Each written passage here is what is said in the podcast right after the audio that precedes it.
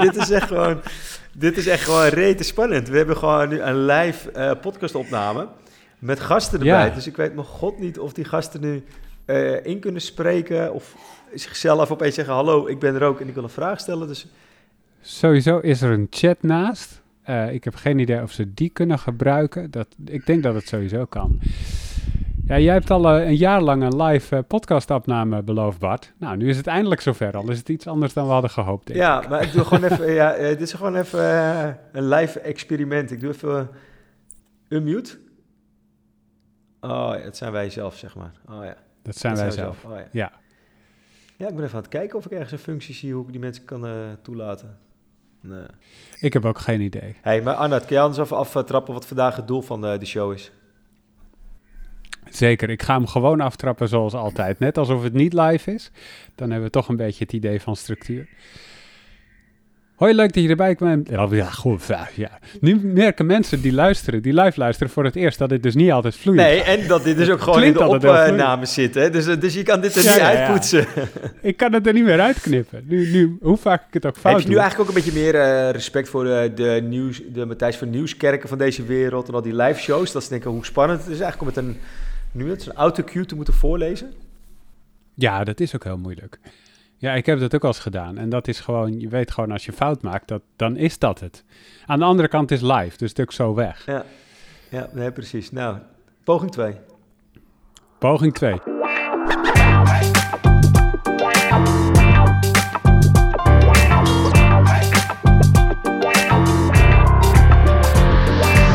Hoi, leuk dat je erbij bent. Welkom bij een podcast over voeding en een hele speciale. Mijn naam is Arnoud en welkom bij onze live Q&A van Eet als een expert mini, het aankomende boek van Eet als een, uh, van, uh, in de serie van Eet als een expert wou ik zeggen, maar in ieder geval van I'm Foodie. Uh, komt er in maart aan. we hebben de auteurs vandaag. We hebben natuurlijk ook Bart Mol van I'm Foodie. Hey, hallo, ik ben er weer. En de auteurs van Eet als een expert mini, Rolinde. Hoi. En Eline. Hoi, hoi.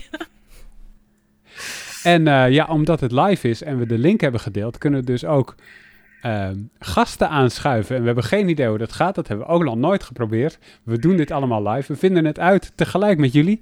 Dus ik vind het wel spannend. Even kijken wat er, wat er gebeurt en hoe dat hey, gaat. Ik zie wel dat we nu iemand in de, de studio hebben. Even kijken of ik die kan unmuten. Even kijken. Uh, Jasmin, goedemorgen. Hoor je ons? Goedemorgen, ja, ik hoor jullie. Ja, het werkt. Hey Jasmin, heb je een vraag?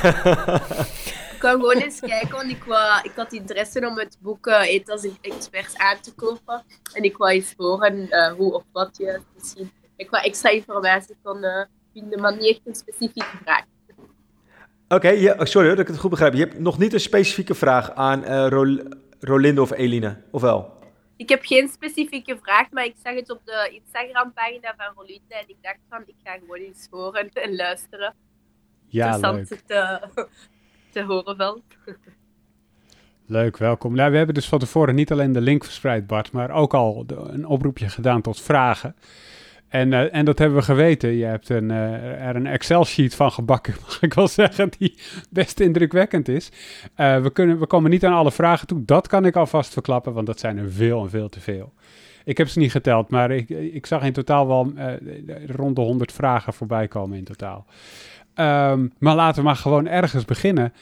Um, dan begin ik met een vraag voor Eline, die is van Anne Zeilstra. Um, en dat is, waarom wordt warm water uit de kraan afgeraden voor flesvoeding? Is kokend water uit een koeker wel geschikt? Ja, ik heb uh, ook eventjes moeten zoeken uh, hoe een koeker precies werkt, om uh, daar een juist antwoord op te geven.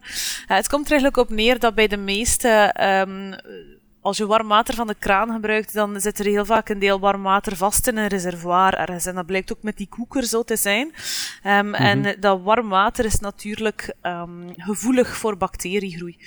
Um, en ook al weten we dat uh, het water die toekomt uh, bij het huis, uh, in de leiding, dat dat bacterievrij is, als dat natuurlijk een tijdje in een, in een reservoir zit, kan daar bacteriegroei ontstaan en is het eigenlijk minder veilig om het te gebruiken. bij de koeker zou het in principe wel kunnen om het kokend water te gebruiken, want ik las dat, daar, eh, dat het water daar eigenlijk op 110 graden gehouden wordt in het reservoir.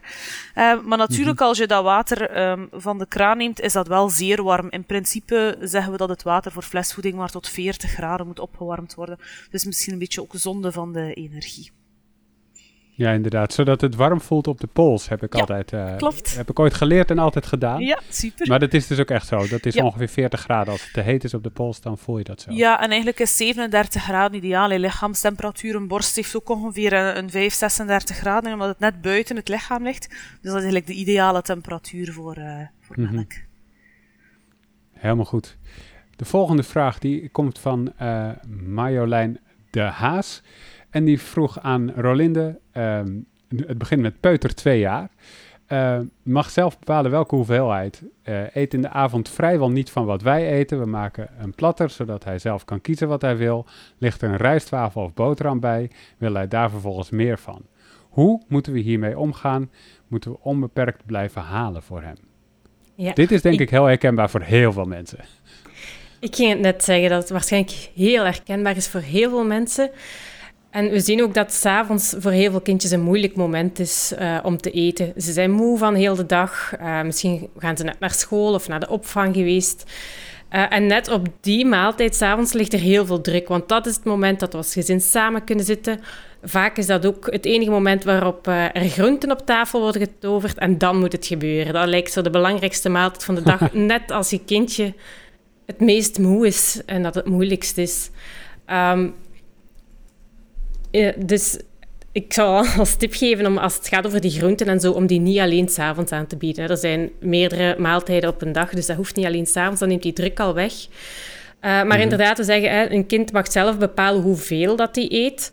En Inderdaad, dus als daar een rijstwafel of een boterham bij eet, dan zijn we er geen voorstander van dat, er wordt gezegd eerst de groentjes op en dan kan je een boterham bij krijgen. Want dan wordt dat toch weer zo een als dan. Dat die groenten een straf zijn waar je door moet worstelen om als beloning een boterham te krijgen. Die als dan dingen, die willen we een beetje vermijden. Um, dus inderdaad, een kind mag boterham bij eten als hij nog honger heeft. Um, en natuurlijk kan het zijn op een bepaald moment dat het brood of de rijstwafels op zijn. Hè. We hebben geen oneindige voorraden. Dat kan natuurlijk ook. Dat mhm. gewoon zeggen, nu is het op. Maar als het op tafel staat, maar een kind mag het niet bijnemen, dat, uh, gaat wel conflict opleveren. Ja, en waarom, waarom uh, willen we als dan dingen vermijden? Ja, we, um, we willen vermijden dat het ene als een, als een beloning voor het andere wordt gezien, of beter of slechter, iets dat moet verdiend worden. We willen eigenlijk alle voeding uh, ja, neutraal houden op die manier, dat, op gelijke voet. Oké, zou het eigenlijk werken als je, als je vanaf het begin het omgekeerd doet? Zo van, ja, je mag wel je groenten, moet je wel eerst die rijstwafel opeten. Werkt dat dan ook omgekeerd of uh, zou dat niet zo werken? Ah, omgekeerde psychologie bij peuters. je kan het proberen. Goeie vraag. Uh, voor zover ik weet is daar geen onderzoek naar gebeurd, maar uh, hmm. misschien moeten we zo eens een onderzoek opstarten. Leuk. maar ik vind het trouwens, wel, ik vind het trouwens wel echt fascinerend dat, als ik het even op mezelf betrek, dat nu met de kerst hebben wij dan kerstkransjes in de boom hangen. En dat is dus gewoon heel instinctief dat ze weten dat het geen vergif is. Dat ze zien het, hij eet het al op. En dan, het maakt niet uit of het koek, chocola of van die schuimkransjes zijn. Fascinerend. En dan pak je, dus heeft u het nog, nog nooit gezien, de vorm niet, et cetera. Maar hij stopt het in zijn mond en hij weet van, joh, hier ga ik in ieder geval niet dood aan. Vervolgens ga je op... Uh, ga je een soort van uh, avondeten of je zet iets neer. Heeft hij ook nog nooit bepaalde groenten gezien. En dan zegt hij, ja, nee, dit is poep. Of nou, in het Nederlands, dit is, dit is niet lekker. En nou ja, dat, dat, dat, is daar ook een verklaring voor. Want ik zei het een paar dagen geleden nog tegen mijn vriendin: van hoe kan dit nou? Ik bedoel, dit eet hij, dat hele snoepgoed, daar heeft hij gewoon natuurlijk aanleg voor, dat eet hij allemaal wel. Maar in ons idee de gezondere dingen van groente, fruit en dat, ja, als je dat uh, aanbiedt, dan is het uh, stevast, nee, niet lekker. Ja, ik denk dat dat ook heel herkenbaar is voor heel veel ouders. Um, ik denk dat er wel een aantal mogelijke verklaringen voor zijn. Ten eerste zijn die krantjes en zo, dat ziet er vaak ook gewoon leuk uit. Is de Nederland te gewond om die in de boom te hangen? Nou, ik weet niet, in ieder geval bij mij is het gewoon... dat is ook een beetje voor mezelf, denk ik. Ik vind in ieder geval, het is een hele makkelijke manier als ik op de bank zit. S'avonds heb ik echt strek en hoef ik niet zo ver te lopen. gewoon uit de boom plukken. Precies, ja. ja, ik denk dat het dat ook wel extra leuk maakt voor kindjes dat in een boom hangt. Kijk eens wat er gebeurt als je een paar wortels in de boom hangt. nee, maar dat, het ziet er dus leuk uit. Ehm, en ja, er ligt ook geen druk op om, om uh, die dingen te proeven. Hè. Ik denk dat kinderen dat ook wel aanvoelen. Dat er minder van hun verwacht wordt om dat te eten. Uh, terwijl bij, uh, ja, bij die gezonde avondmaaltijd, dat daar toch meer verwachtingen bij zijn. En dat een kind dan soms net wat moeilijker kan gaan doen. Heel kort door de bocht gezegd, hè. Ja, waar ik nog even snel over, over nadacht. Hè. Wij zijn zelf natuurlijk ook allemaal opgevoed van je hebt meerdere eetmomenten op een dag. S'ochtends word je wakker, je gaat ontbijten. Dat is eigenlijk heel aangeleerd gedrag. Zou je het eigenlijk ook gewoon los moeten laten? Dat eigenlijk als je gewoon opstaat dat ik voor mezelf eten maak. Ik maak ook voor hem eten, hij laat het staan.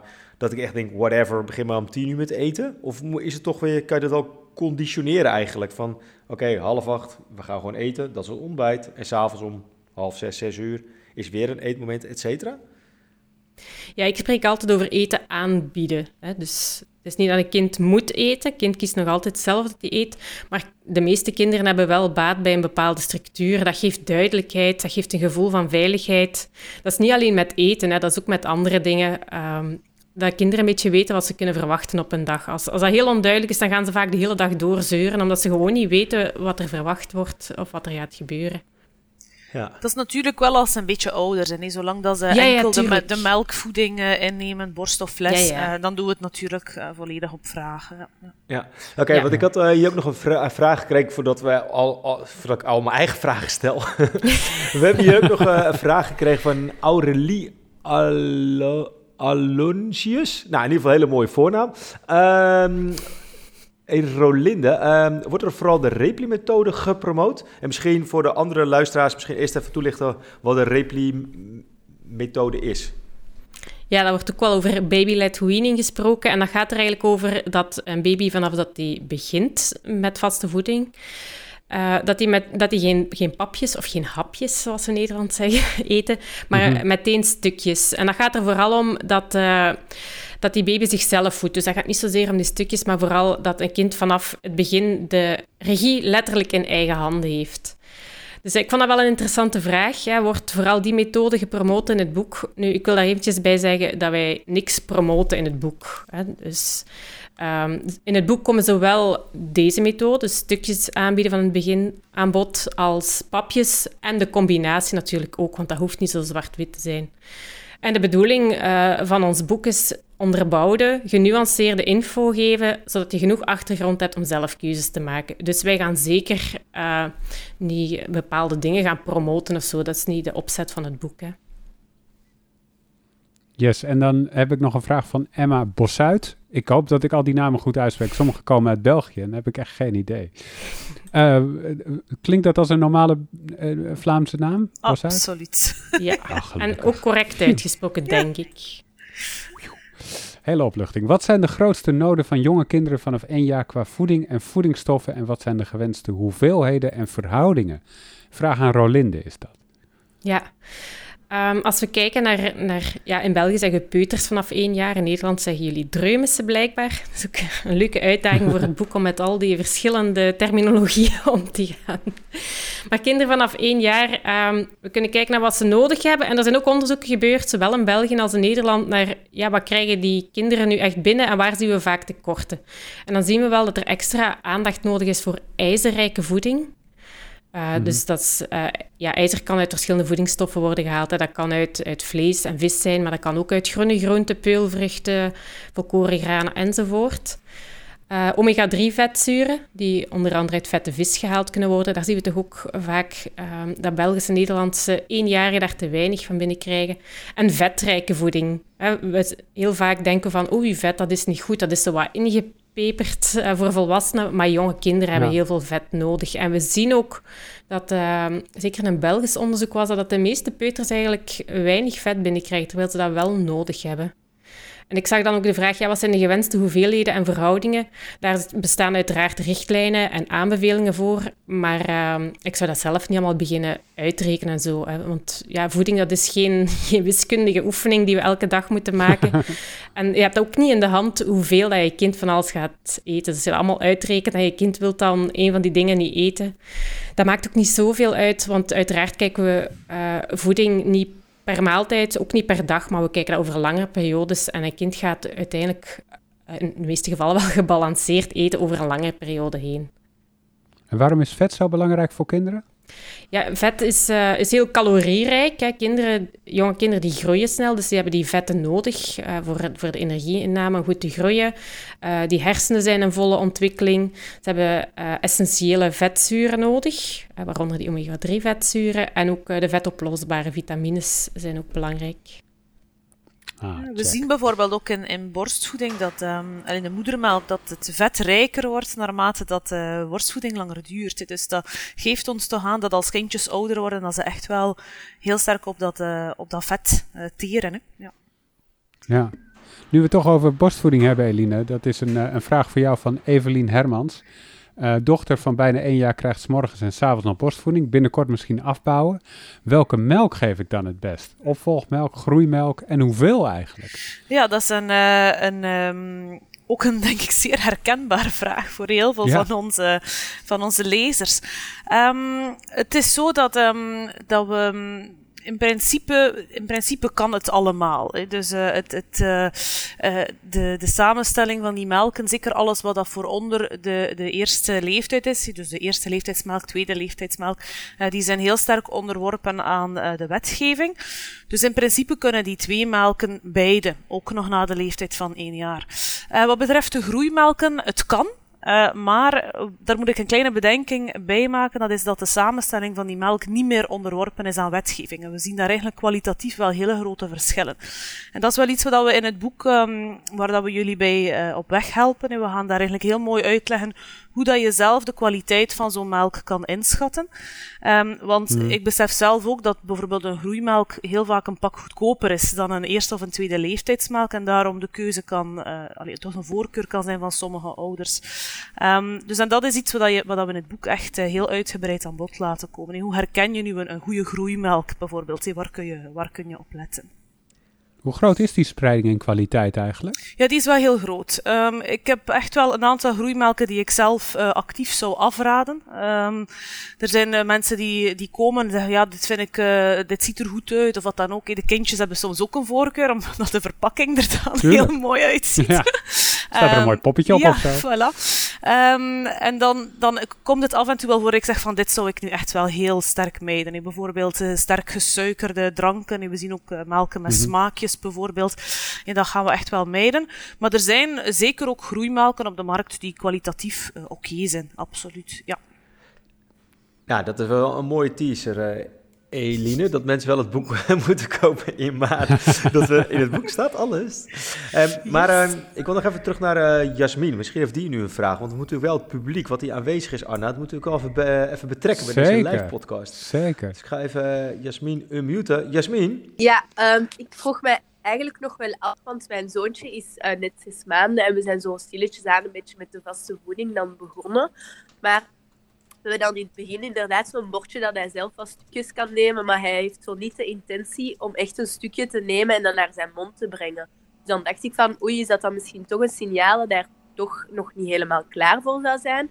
Want als we echt met een lepeltje geven, dan hapt hij wel echt naar het lepeltje toe. Dus dat gaat dan weer wel goed.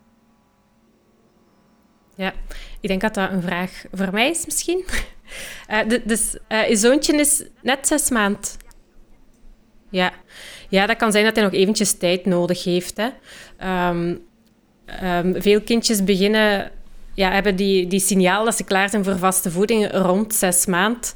Uh, ik zou het sowieso nog eventjes tijd geven. En het is natuurlijk ook een goed idee om, ik weet niet of jullie dat nu doen, om samen te eten. Dan ziet hij ook wat dat jullie doen. Kindjes doen heel graag andere mensen na.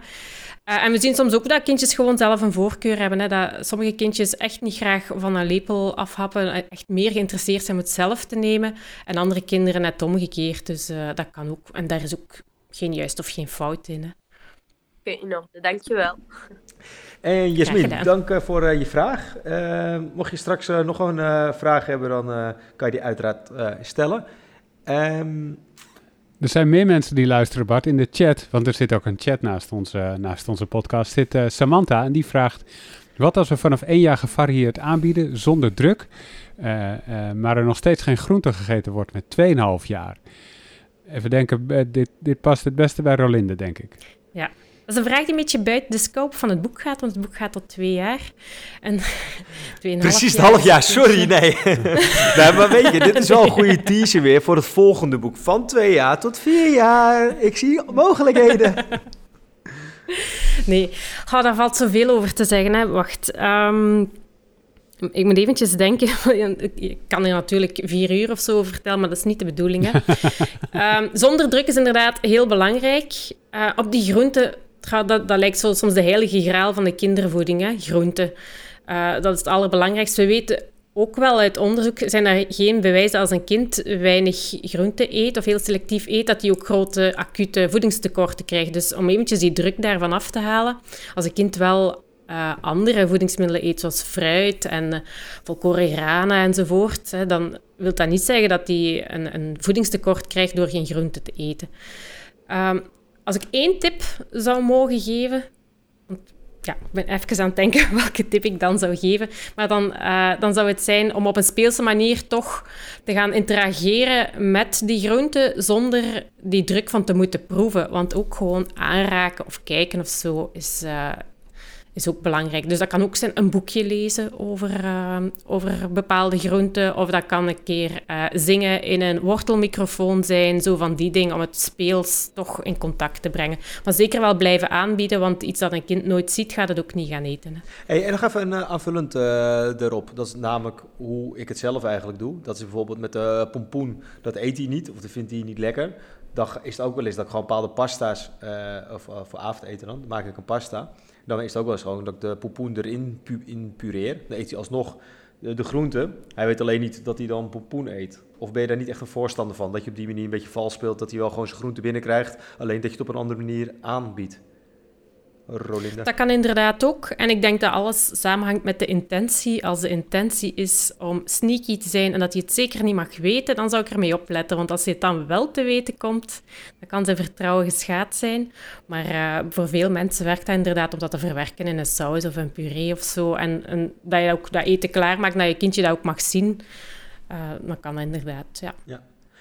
Ja, Samantha maakt ook af en toe bewust pizza met bloemkoolbodem, uh, Bart. Dus zij uh, is daar ook al mee bezig. Zie ja, precies. En, en nou ja, jij weet het natuurlijk veel beter, uh, Rolinde. Maar dat het ook natuurlijk in de ontwikkeling van een kind is... dat hij dat nu misschien een aversie heeft tegen groenten... maar dat het over een half jaar eigenlijk weer helemaal omgedraaid kan zijn...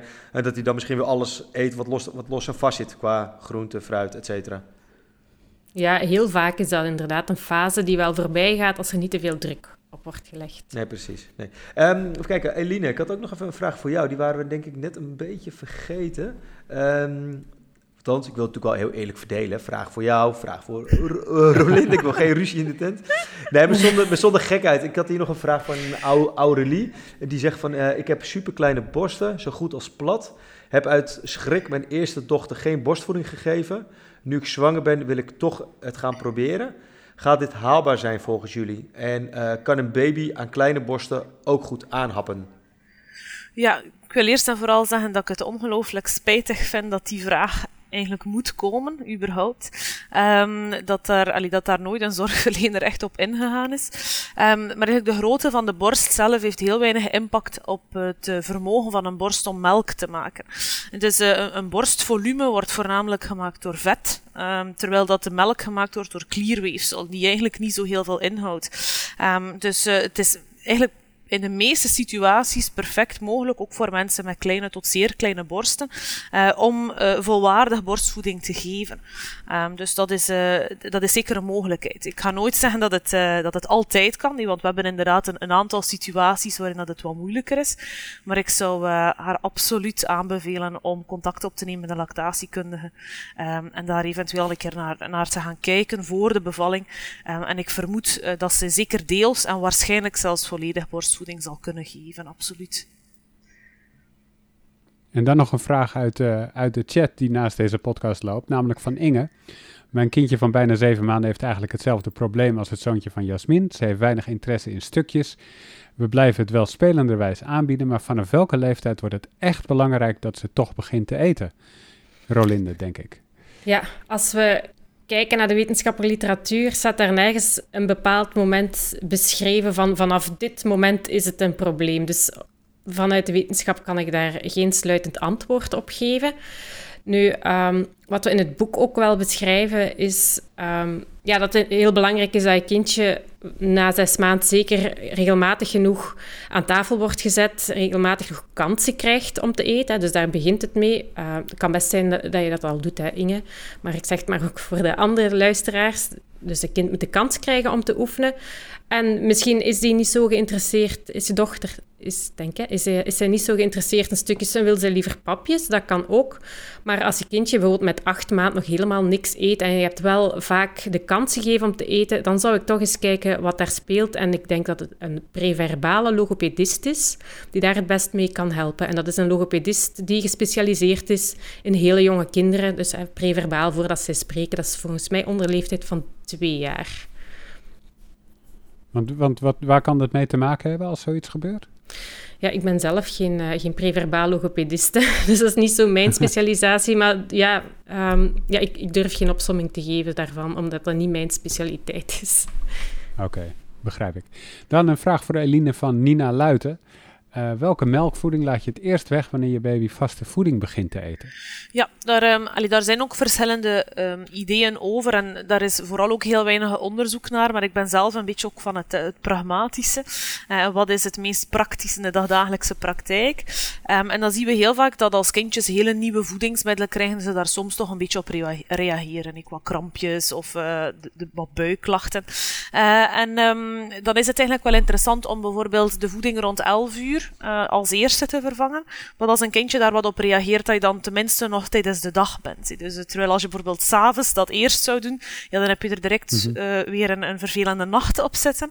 En daar zitten heel veel jo jonge ouders uh, niet extra op te wachten. dus meestal kiezen we, ja, kiezen we voor dat, de, de voeding eigenlijk net voor de middag als eerste. Ja. Yes, als ik daar nog eventjes vraag... op mag... Ja? Zou je nog eventjes mag aanvullen, is uh, dat het niet nodig is om meteen van de start van de vaste voeding een melkvoeding te gaan vervangen. Hè. Dat kan ook gewoon ernaast zijn. Een, een, een extraatje van vaste voeding met een melkvoeding erbij. Absoluut, yes, duidelijk. Deze vraag voor jou, Rolinde, komt uh, uh, van een man voor de, voor de verandering. Namelijk M. M. Oosten. Hij heeft, hij heeft zijn voornaam niet meegestuurd.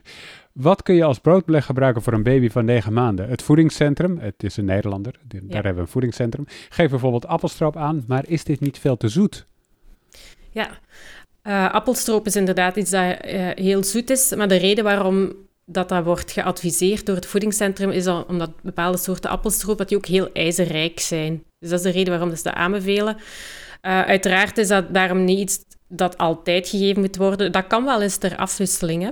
Um, maar er zijn ook heel veel andere opties. En daar gaan we ook in het boek uitgebreider op in. Maar ik ben, ja, veel mensen die, die mij volgen op Instagram, zo, die weten dat ik een grote fan ben van notenpasta en pindakaas.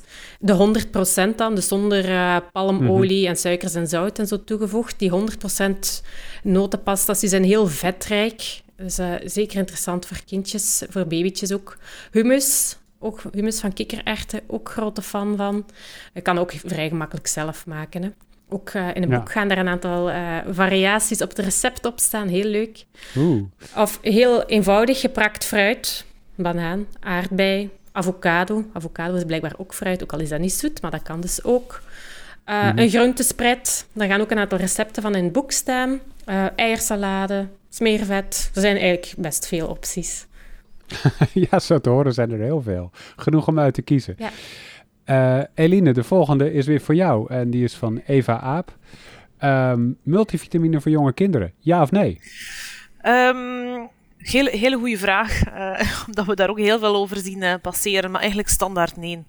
Uh, het is ah. niet nodig dat elk kind standaard een multivitamine inneemt. Um, multivitamines in het algemeen zijn eigenlijk sowieso niet echt een goede keuze, um, omdat um, als een kindje echt een tekort heeft, en dat geldt eigenlijk voor een volwassene ook, dan zien we heel vaak dat die multivitamines onvoldoende bevatten om een tekort echt aan te vullen, omdat zij wettelijk ook hmm. geen hele grote hoeveelheden mogen bevatten. Uh, en anderzijds, uh, als je geen tekort hebt, hoef je ook geen vitamine te nemen. Dus er zit ook altijd heel veel in die je eigenlijk niet nodig hebt. Um, dus als een, um, als je je zorgen maakt, wat dan ook, is het echt wel beter om te gaan kijken wat er specifiek tekort is uh, en dat te gaan aanvullen. Uh, maar zo standaard uh, een multivitaminepreparaat, eigenlijk een beetje vanuit angst, denk ik ook wel heel vaak. Van ja, krijgt mijn kind eigenlijk wel genoeg en eet het voldoende gevarieerd enzovoort. Um, dan is het eigenlijk vanuit die angst een, een multivitamine aanraden. Dat zou ik absoluut niet doen. En is dan de vitamine D is dat dan hier een uitzondering op? Want het staat me bij dat je dat wel toch ergens tot het vierde levensjaar moet slikken. Of dat zelfs bij volwassenen wordt toch ook wel aangeraden, toch? In de, met name in de wintermaanden. Dat je zoiets moet, uh, met, moet suppleren. Ja, dus vitamine D is zo, is zo een, een, een monovitamine. Het is absoluut geen multivitamine, dus een, een monovitamine. En dat is nu eigenlijk een van de enige uh, producten dat we echt wel systematisch aan alle kindjes gaan uh, aanraden. In België is het tot zes jaar, Nederland vier jaar. Um, die richtlijn is heel divers. Um, en we leggen in het boek ook wel uit hoe dat, dat eigenlijk komt, dat elk land heel vaak een andere duur uh, heeft. Want dat kan, ik begrijp het dat voor ouders vaak verwarrend is. Je volgt iemand op Instagram uit eh, de States. Ja, daar zeggen ze iets anders qua dosis en qua duur dan bij ons. Maar het heeft voor mhm. vitamine D ook heel veel te maken waar dat je woont, wat dat je eetcultuur is enzovoort. En dus daar gaan we in het boek wel wat, wat meer uitleg over geven. Um, maar inderdaad, vitamine D is echt wel een van de essentiële supplementen voor, de, voor de kindjes. Ja, en stel je voor dat ik als ouder toch denk, nou ja, mijn zoontje of dochter van, zeg, uh, anderhalf jaar, die eet eigenlijk best wel weinig groente. Hij is ook niet zo fan van fruit. En dat je er toch het geloof of de overtuiging hebt dat je de uh, multivitamine wil geven. Kan het ook schadelijk zijn uiteindelijk, als je dat toch wel geeft? Um, dat hangt er vanaf. Um, ik ga niet zeggen schadelijk in die zin dat je daar op de hele lange termijn echt... Um, ja, afwijkingen uh, van ziet. Maar wat we bijvoorbeeld bij vitamine D wel zien, is dat ouders heel vaak denken dat uh, dat je dat maar kan geven zonder enig probleem. Maar dat is ook niet waar. En dus op een bepaald moment, als je zoveel vitamine D geeft, begint het, het bot eigenlijk net weer minder sterk te zijn. Omdat je meer calcium uit je bot haalt om de bloedspiegels omhoog te halen. En dat is een beetje, ja, dat voelt wel raar. Hè? Dus je geeft eigenlijk net vitamine D voor sterke botten. En dan als je te veel geeft, uh, dan zie je eigenlijk net dat die botten minder sterk worden. Um, dus het is nooit oké om zomaar vitamines te geven, uh, zomaar mineralen te geven, zonder dat daar eigenlijk enige uh, indicatie toe is. Maar eigenlijk een standaard multivitaminepreparaat voor kindjes bevat ook heel vaak um, een wettelijk maximum. Um, en dat betekent ook wel dat je daar eigenlijk niet allee, moeilijk mee kunt overdoseren, tenzij dat je natuurlijk twee of drie keer de dosis geeft die op de verpakking staat. Ja, en anders, en anders bij je twijfel, dat je dan naar een kinderdiëtist gaat. Of Absoluut. het voedingscentrum ja. belt of iets dergelijks. Of consultatiebureau ja. in Nederland. Ja, maar wat Rolinde ook zei, het, gaat ook niet zozeer over wat dat een kind elke dag eet. Het gaat echt wel wat eet het over een langere periode. En we zien ook wel gewoon uh, in, in het maag-darmstelsel dat, dat een lichaam zich heel snel aanpast. Als je een tekort hebt, dan neem je ook heel vaak meer op van hetgeen dat je inneemt. Dus als je dan plots een keer een dag uh, wel groenten eet of uh, wel hele rijke voeding aan een bepaald mineraal, dan neemt het lichaam daar ook gewoon veel meer van op dan normaal, omdat er een tekort is. Dus dat, is, dat compenseert zichzelf ook soms al wat. Yes, Eline, ik heb nog een vraag voor je die een beetje in deze lijn ligt van uh, Laura Boerhout. Uh, namelijk, welke supplementen zijn een must als je vegetarisch of veganistisch eet? Ja, um, ik vermoed dat deze vraag over de mama gaat, die borstvoeding heeft. Allee, dat, ik, ik, dacht een beetje dat het in die richting ging. Dat lijkt ook, ja. Ja, um, eigenlijk voor vegetarische mama's, die kunnen eigenlijk perfect, um, perfect voldoen aan alle behoeftes uh, om uh, goede borstvoeding te maken. Die hebben zelf absoluut geen nood aan extra vitamines, standaard dan. Het kan natuurlijk zijn dat ze een tekort hebben, maar eigenlijk gewoon klassiek kunnen die perfect met een gevarieerd patroon aan alles voldoen.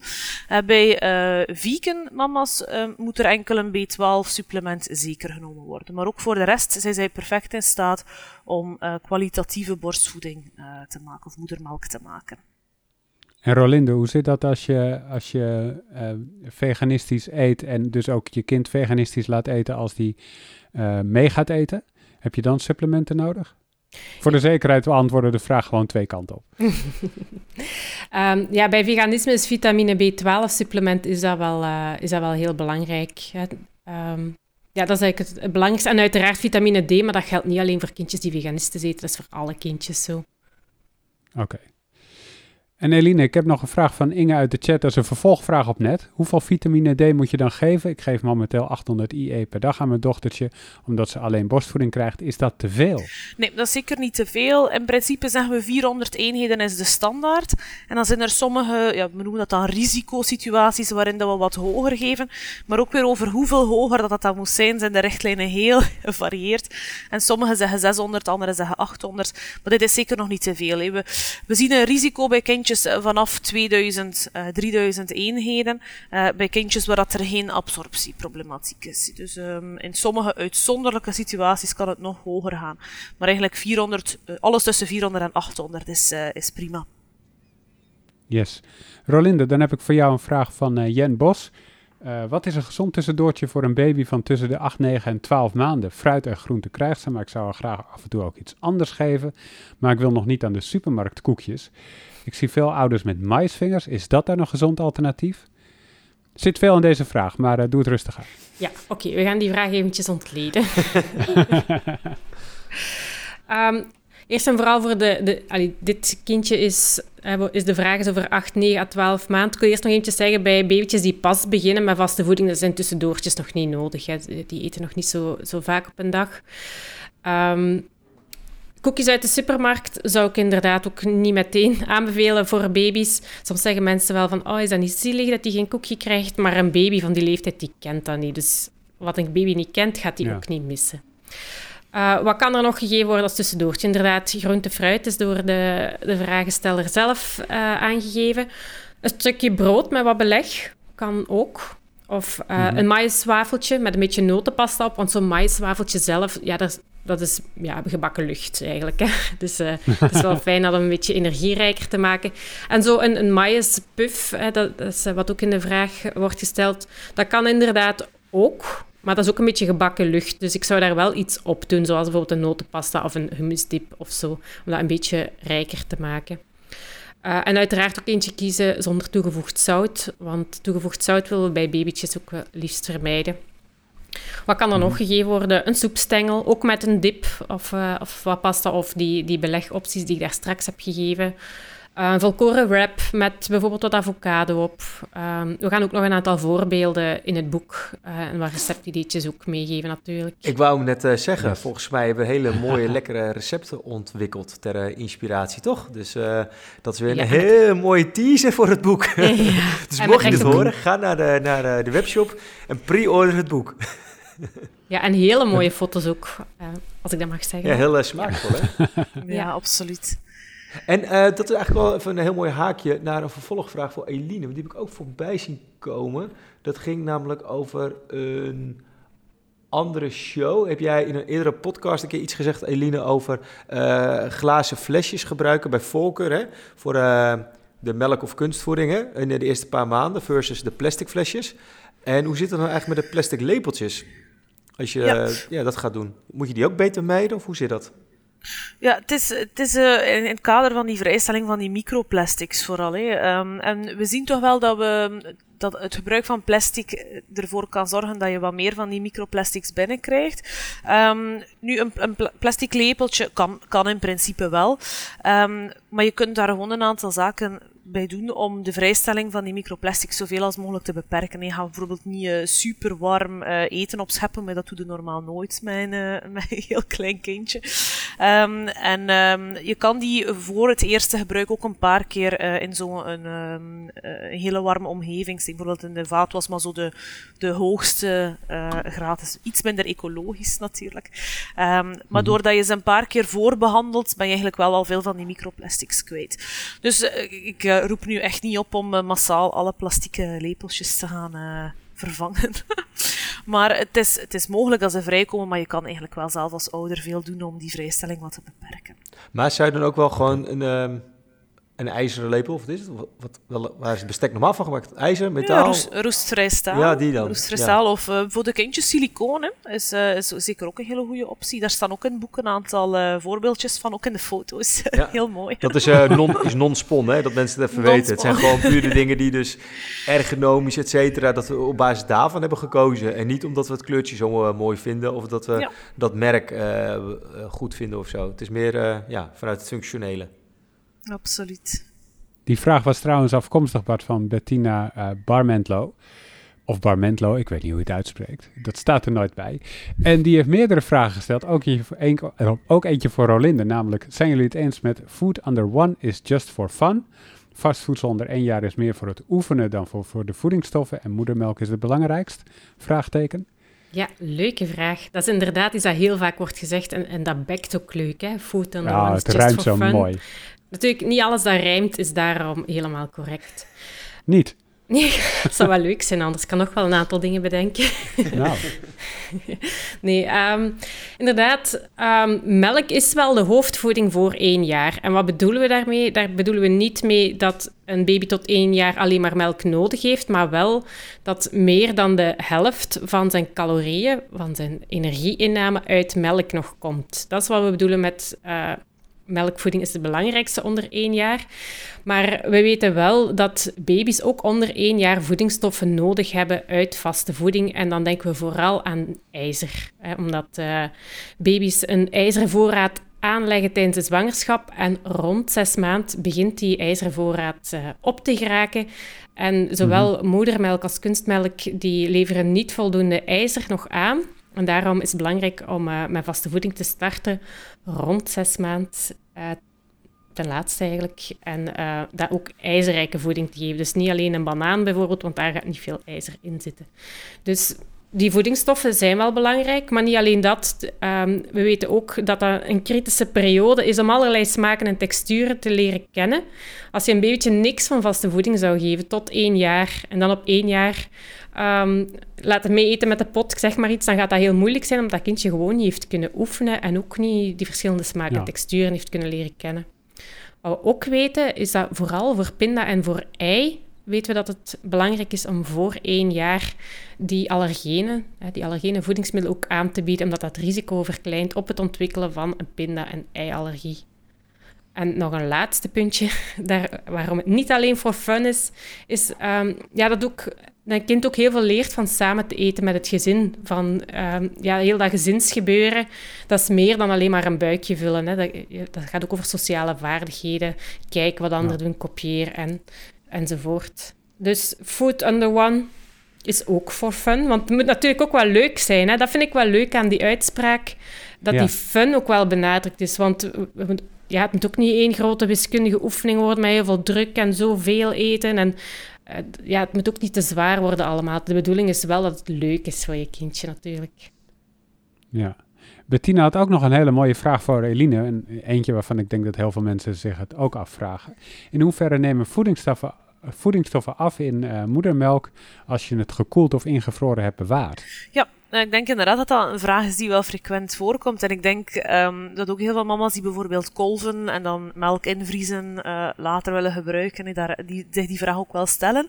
Nu, het is zo dat we inderdaad wel zien dat de voedingsstoffen een beetje afnemen uh, op het moment dat ze ingevroren worden. Uh, het is wel zo dat hoe sneller dat je ze invriest na afkolven, hoe, hoe minder verlies dat je hebt. Dus als je echt zegt van ik kolf en ik ben van plan om dit hele lange tijd bij te houden.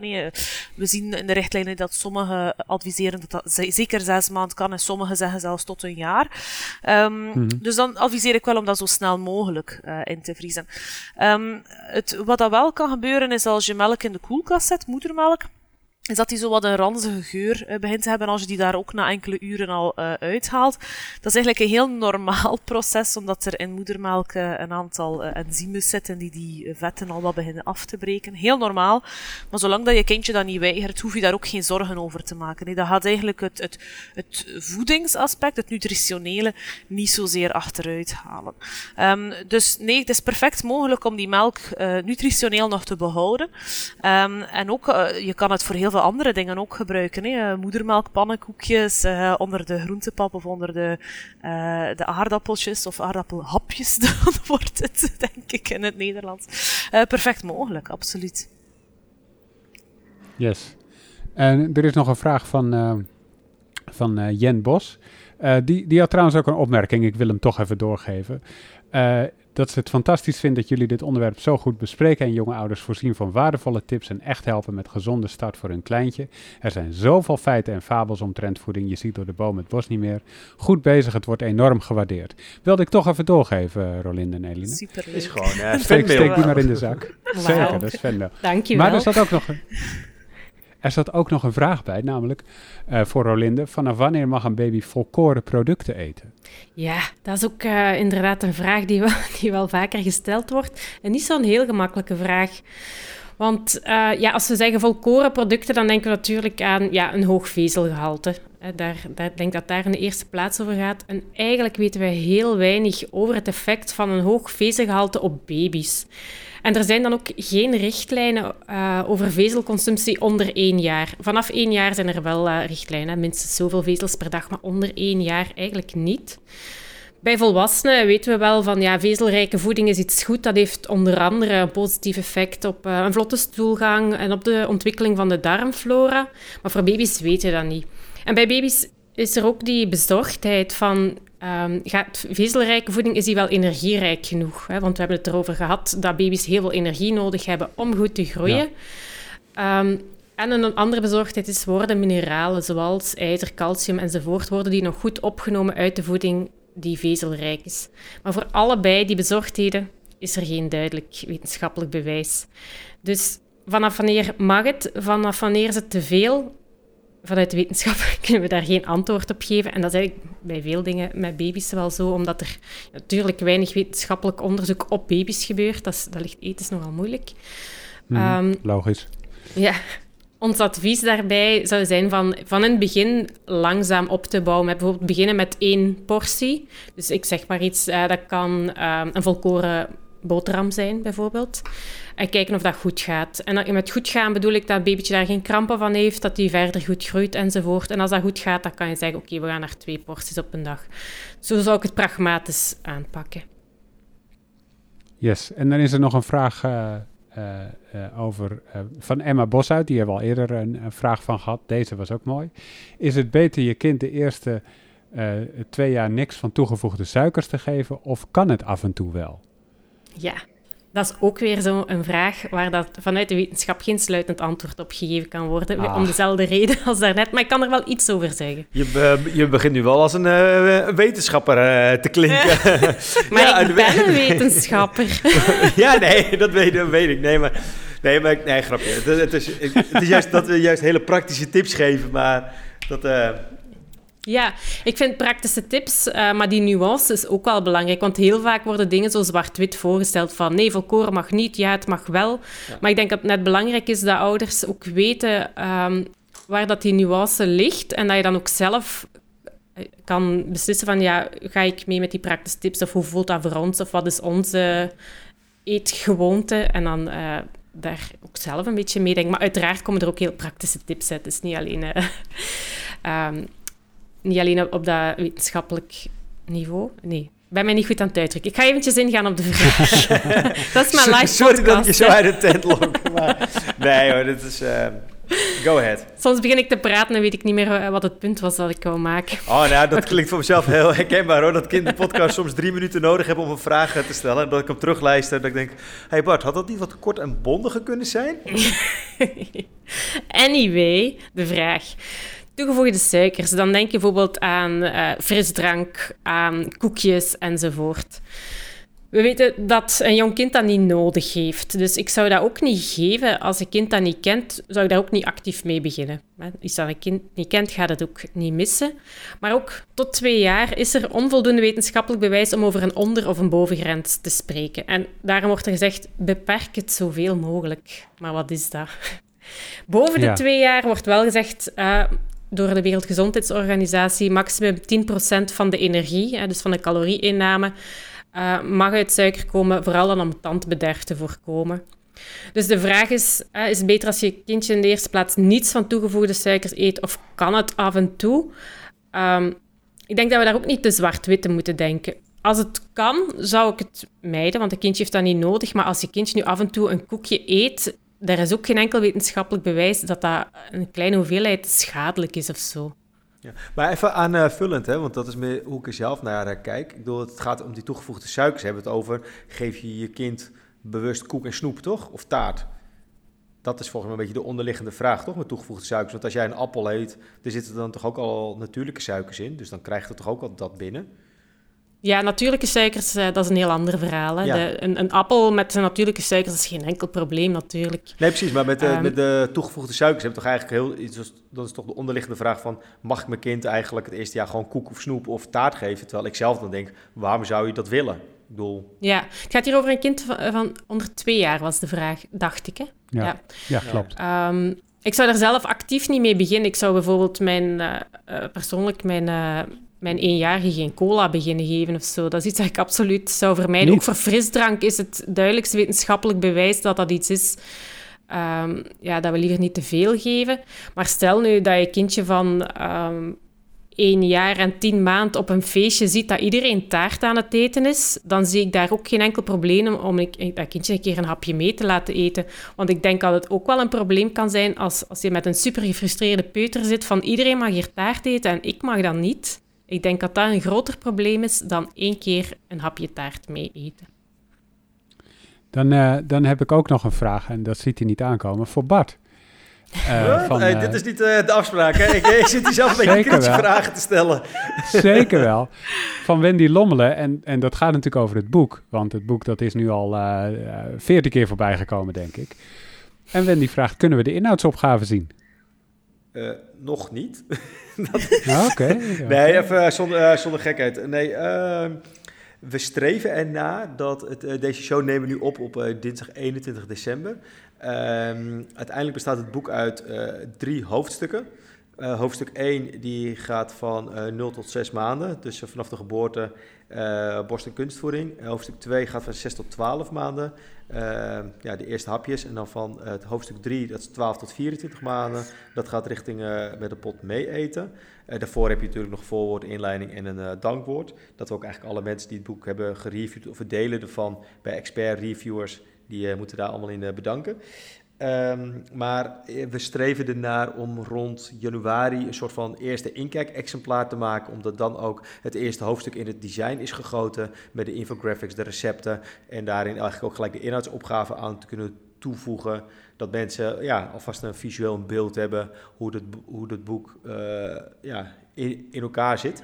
Dus de, de disclaimer is, ja, de echte inkijk-exemplaar kunnen we pas maken op het moment als het boek echt ready is voor de drukker, wat uh, ja, ergens in februari zal zijn. En daarvoor doen we dus nog even een soort van korte in, digitaal inkijk-exemplaar. Maar zodra er is, zullen we dat uiteraard delen op social of in de nieuwsbrief, uh, zal het op de site staan. Dus ik hoop dat dat voor de vraagsteller uh, een antwoord op de vraag is. Yes. Um, uh, zie jij, uh, heb jij nog ergens een vraag voorbij zien komen, Bart, die je nog uh, wil stellen? Want voor de rest zijn we er volgens mij wel zo ongeveer doorheen. ja, kijk even met je mee. Ja, we hebben ook best wel. We hebben uiteindelijk veel meer vragen gehad. Alleen we hebben daar wel een klein beetje, eerlijk gezegd, een beetje alvast een, een schrifting in gemaakt. Omdat sommige vragen zo persoonlijk zijn. Of dat je eigenlijk veel meer kennis nodig hebt van de persoon in kwestie. om er echt een goed antwoord op te kunnen geven. Of ze dubbelen met andere vragen. Dat gebeurt ook een aantal keer. Nou ja, dat is heel veel. Ja. Omdat natuurlijk ja, de meeste mensen natuurlijk eigenlijk zeker ook... Wat, wat we ook wel zien is dat mensen bij het eerste kindje... Ja, eigenlijk veel meer vragen hebben over... Ja, omdat het natuurlijk best wel spannend is hoe, hoe je ding moet aanpakken. En iedereen wil natuurlijk het altijd 100% goed doen. Uh, dat je dan, dan ziet bij mensen bij kind 2 of 3... Ja, de ervaring van het eerste kind al meenemen. Uh, ik ben nog even al pratende door de vragen aan het lopen... Uh, parallel wil ik eigenlijk ook de vraag een beetje terugkaatsen naar Eline of uh, Rolinde. Of je zelf nog iets op je lever hebt dat je zegt, oh ja, ik wil dit nog wel een beetje als meenemen. Uh, ja, wat je of van het boek kan verwachten of een soort van take, take-away message. Take nou, ik, message. ik vind het vooral heel fijn dat het, um, zoals dat we in een van de vragen ook kan, dat we eigenlijk niets promoten echt. Uh, ik heb zelf heel vaak het gevoel als je op uh, bepaalde infosites kijkt, en dat is nu voor mij natuurlijk wel heel actueel, met dat er heel snel een babytje zit aan te komen, dat je toch mm -hmm. altijd wel merkt um, dat, de, dat de schrijver of de auteur uh, je in een bepaalde richting wil duwen. En we zijn daar eigenlijk heel aandachtig op geweest om alles heel neutraal te positioneren. uiteraard met wat dat wetenschappelijk correct is. zodanig dat, dat je als ouder uh, op basis van die wetenschap een keuze maakt. En ik hoop dan echt dat, uh, dat we in een soort van situatie komen, en dat is echt dan, denk ik een beetje ons, ons lange termijnsdoel, uh, dat niemand zich hoeft te verantwoorden voor de keuze die hij maakt, omdat we ervan uitgaan dat die gemaakt is vanuit de kennis en de persoonlijke situatie van de persoon zelf. Dus ik vind dat een hele mooie boodschap. Ja, en als ik nog even mag inhaken, is dat ja, wat ik zelf wel heel fijn, relevant en ook praktisch vind aan het boek, is dat we het niet alleen puur vanuit de theorie daarin benaderen, maar het ook heel praktisch hebben. Dat uh, Marijke, uh, ja, de eindredacteur die ook mee heeft, naar Marijke uh, Berkenpas bedoel ik, hè, degene die ook achter uh, I'm Foodie zit en met uh, als een expert boeken, et cetera. Die heeft zelf ook twee jonge kindjes van twee en vier, dus die heeft ook gewoon zelf de praktijkervaring, wat, hoe het bij haar is gegaan in de opstart met die ervaringen. En ook weer, ja, Rolinde heeft ook drie jonge kinderen, nou, die heeft ook een, ja, heel veel kennis van vanuit de wetenschap, ook gewoon de praktische vertaalslag en, en wat werkt, zeg maar. En ik denk dat we, ja, die combinatie, dat dat wel heel goed terugkomt in het boek. En ja. uh, tot slot, Bart, uh, als je het boek te pakken wil krijgen, nog eventjes, waar koop je het, wanneer krijg je het, hoe dik is het, hoeveel ruimte moet je er uh, leegmaken op de boekenplank? Ja, um, nou, de, het boek is nu in de pre-order te kopen via de site imafoodie.nl slash winkel. Uh, uit mijn hoofd is hij dan uh, 24,95. Op het moment als het boek echt uh, real life in de winkel verkrijgbaar is, dan wordt hij 27,95. helaas hebben we ook gewoon te maken met stijgende papierprijzen, om alles er maar op, COVID, nou, al dat soort argumenten. Um, we gaan nu uit van de 272 pagina's. Dat is een stuk meer dan dat we uh, anderhalf jaar geleden waren begonnen met het boek. Want toen hadden we het geïndiceerd op uh, eh, 192. Dus dat was uh, hoofdstuk 1 bestond eigenlijk al uit dat boek. dus dankjewel. Niks mini aan dat boek, hè? Nou ja, dat boek is redelijk maxi aan het worden. Maar Nee, dus dat, uh, daar kreeg ik wel wat uh, hoofdpijn van. Uh, omdat eigenlijk na maand één kon de hele business case die we hadden bedacht van... goh, hoe groot is een boek? En door de jaren heen hebben we wel wat ervaring dat je weet hoe dat, ja, wat erbij komt kijken. Maar nee, zonder, zonder gekheid. Het, het is, en dat vind ik altijd wel fijn. Door de inhoud staat gewoon echt centraal. Mooie foto's van de recepten. heerlijke, goede recepten die ook zijn ontwikkeld door Fleur uh, Pasman, dat is ook uh, een teammember uit ons team.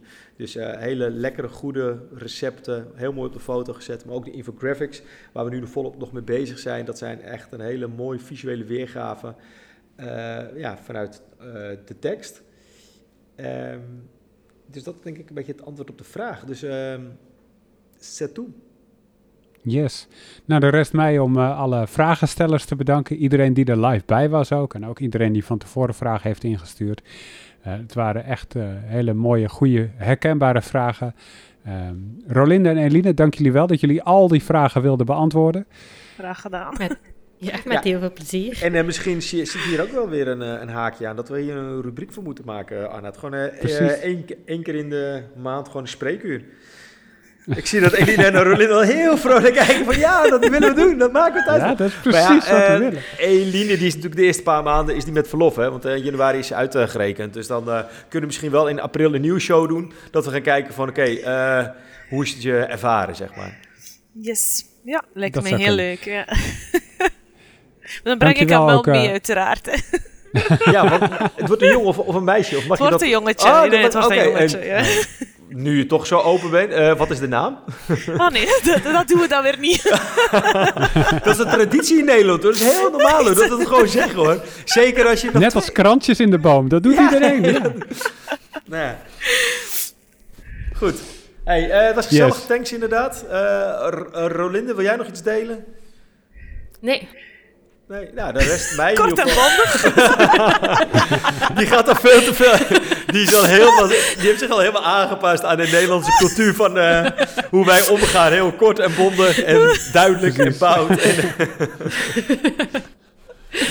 Oké, okay, hey, maar uh, fijne kerst, goed uit aan, uh, stay safe en nou, tot volgend jaar denk ik allemaal. Yes, Super. dank jullie wel en tot volgend jaar. Ja, doei.